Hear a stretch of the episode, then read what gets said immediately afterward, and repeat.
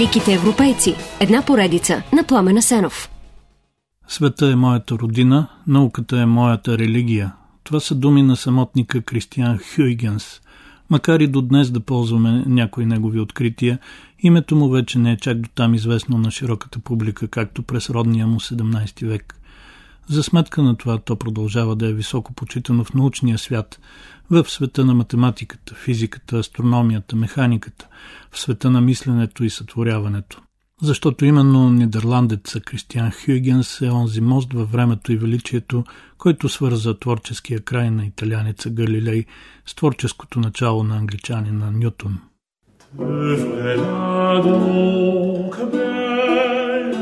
au-dessus du malheur comme un Te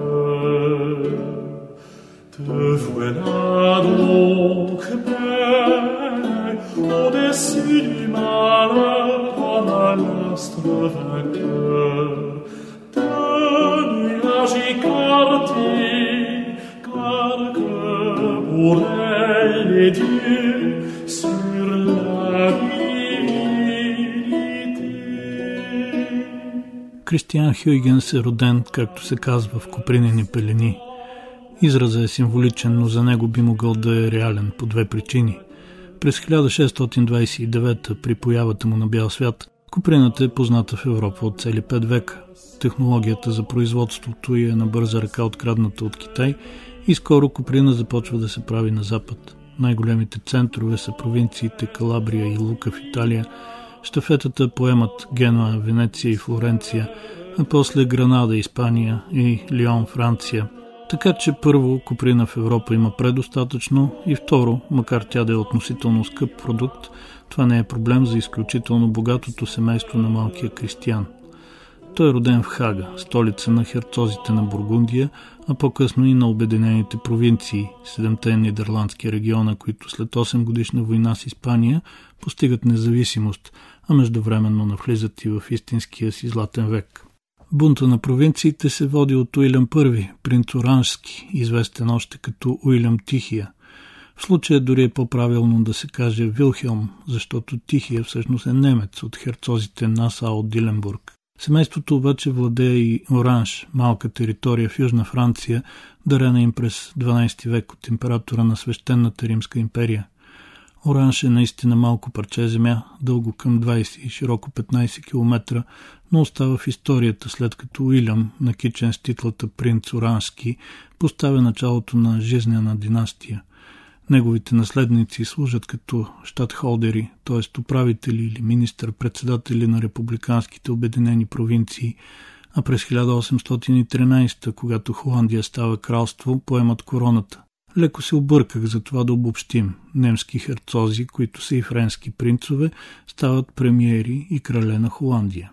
Типичната европейска историческа каша.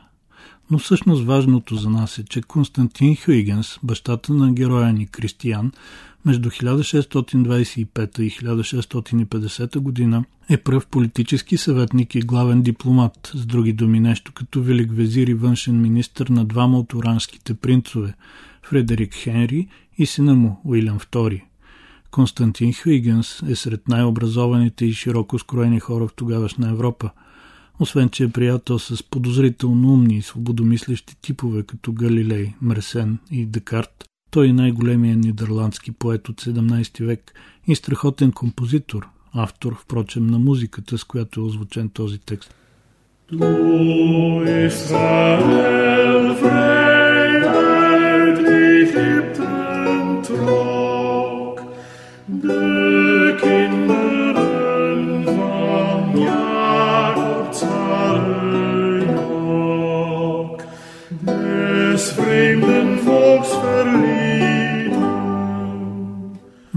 Кристиан Хюйгенс умира от родилна треска, когато той е на 8.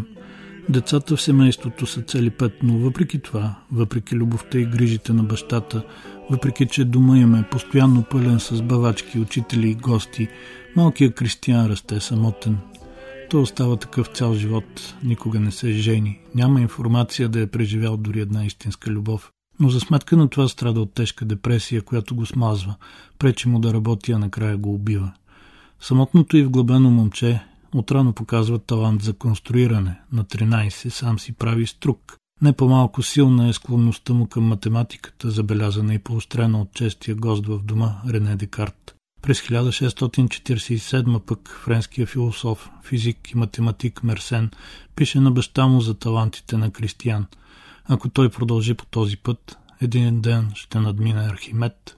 И младежа продължава по този път. До 16 години учи с баща си и частни учители вкъщи. Основно логика, математика, механика, география, плюс езици – латински, френски, гръцки, италиански. Не изостава и с музикалното образование, свири добре на виола да гамба, лютня и клавесин.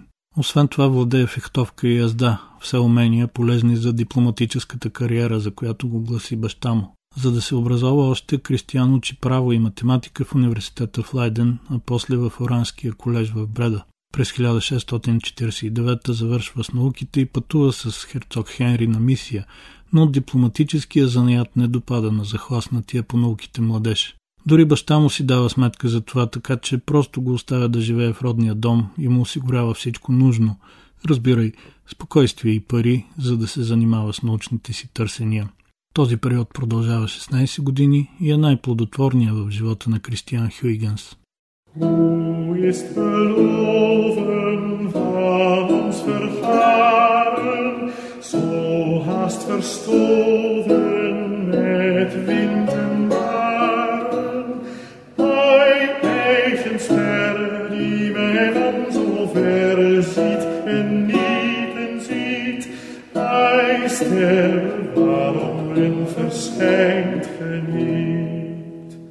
Кристиан Хюгенс напредва в разрешаването на различни математически проблеми още докато учи и през 1651 издава разсъждение за квадратурата на хиперболата, елипсата и кръга. Няма да влизам в подробности, само ще кажа, че с тази книга опровергава заблуди, свързани с прочутия проблем за квадратурата на кръга. После формулира правилата на еластичния сблъсък, проблем с който преди това се занимава Галилей, и започва работа върху геометричната оптика. Шест години по-късно Хюйгенс издава за изчисленията в хазартните игри, книга с която става родоначалник на теорията на вероятностите и въвежда фундаменталното понятие очаквана стойност. Междувременно обаче се запалва по производството на сферични лещи и сътворява телескопи, които увеличават към 100 пъти повече от до тогава познатите. Това му позволява да прави забележителни открития в астрономията. Хюйгенс не просто вижда, но и обяснява какво представляват пръстените на Сатурн, открива една от неговите луни, после открива ледените шапки на полюсите на Марс и изчислява периода му на завъртане около уста. Наблюдава и опитва да обясни странната орбита на Меркурий около Слънцето. Открива мъглявината Орион и други мъглявини. Наблюдава двойни звезди. Опитва да изчисли разстоянието до другите слънца, както нарича звездите, и прави още много важни приноси. Обаче, освен страхотен телескоп, за астрономическите наблюдения човек трябва да има и страхотен часовник, а наличните през 17 век са доста своенравни. Най-точните от тях с тежести, които въртят стрелките, като се движат надолу-нагоре, но дават отклонение с много минути, ако не и часове. Хюйгенс измисля познатия ни класически часовник с махало. Отначало отклонението му е около минута на ден, после го свежда до секунди и така чувствително подобрява резултата от астрономическите наблюдения. С всички тези открития, описани в съответните книги, името Кристиан Хюйгенс става вече твърде известно и уважавано в научния свят на Европа. Граво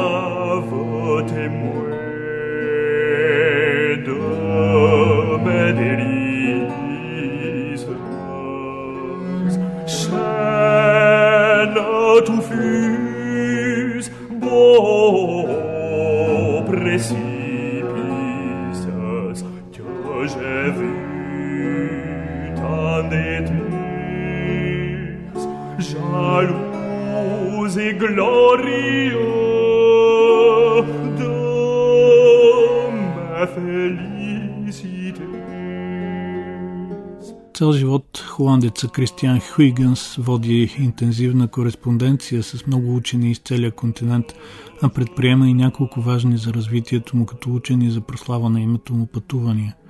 През 1655 той е в Париж и там се сдушва с разни хора, които по-късно основават Френската академия на науките. По време на второто си пътешествие във френската столица той прави същото, но докато първия път Хюйгенс търси контакти, то втория път заради издадените книги и направените от него открития, той вече е очакван с нетърпение. Всички врати в Париж са отворени, с него искат да се срещнат всички велики и доста по-дребни умове на епохата.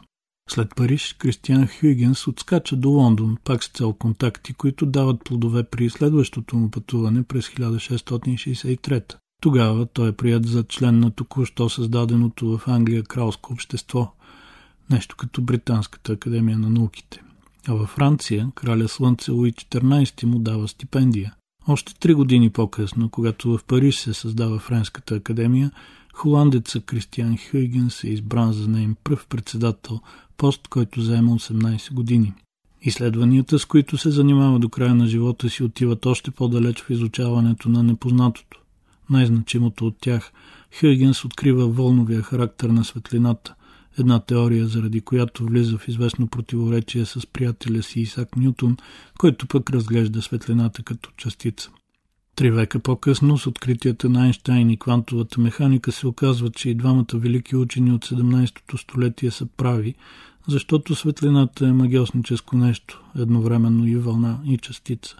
Последната книга на Кристиан Хюйгенс е издадена посмъртно, било заради технически проблеми, било за да не бъде обвинен в Ерес.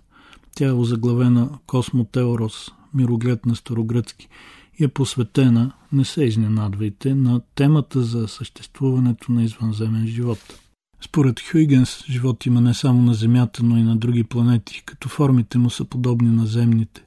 Съществуването на вода на Марс и Юпитер, например, е достатъчно основание да се разсъждава в тази посока, според него.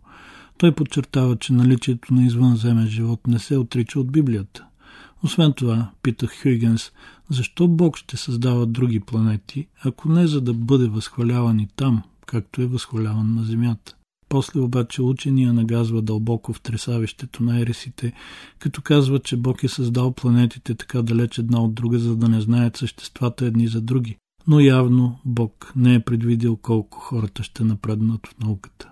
Надявам се, че непредвидливия Бог все пак е предвидел една малка, но добре оборудвана лаборатория, за да оттеши на небето учения Кристиан Хюйгенс, убит от нечовешката си депресия на земята през лято 1693.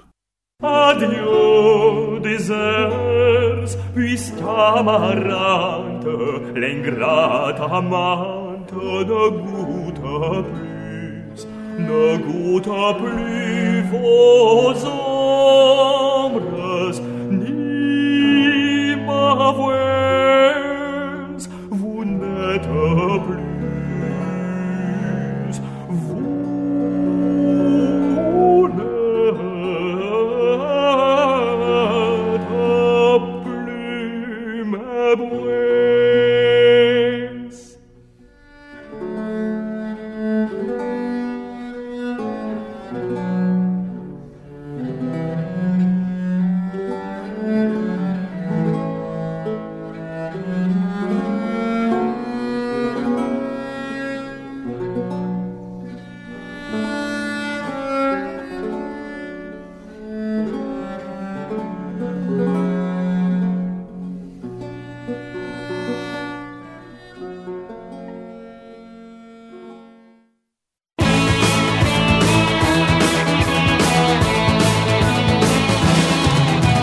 Всяка сряда, събота и неделя бъдете с великите европейци. Великите европейци. Една поредица на Пламена Сенов.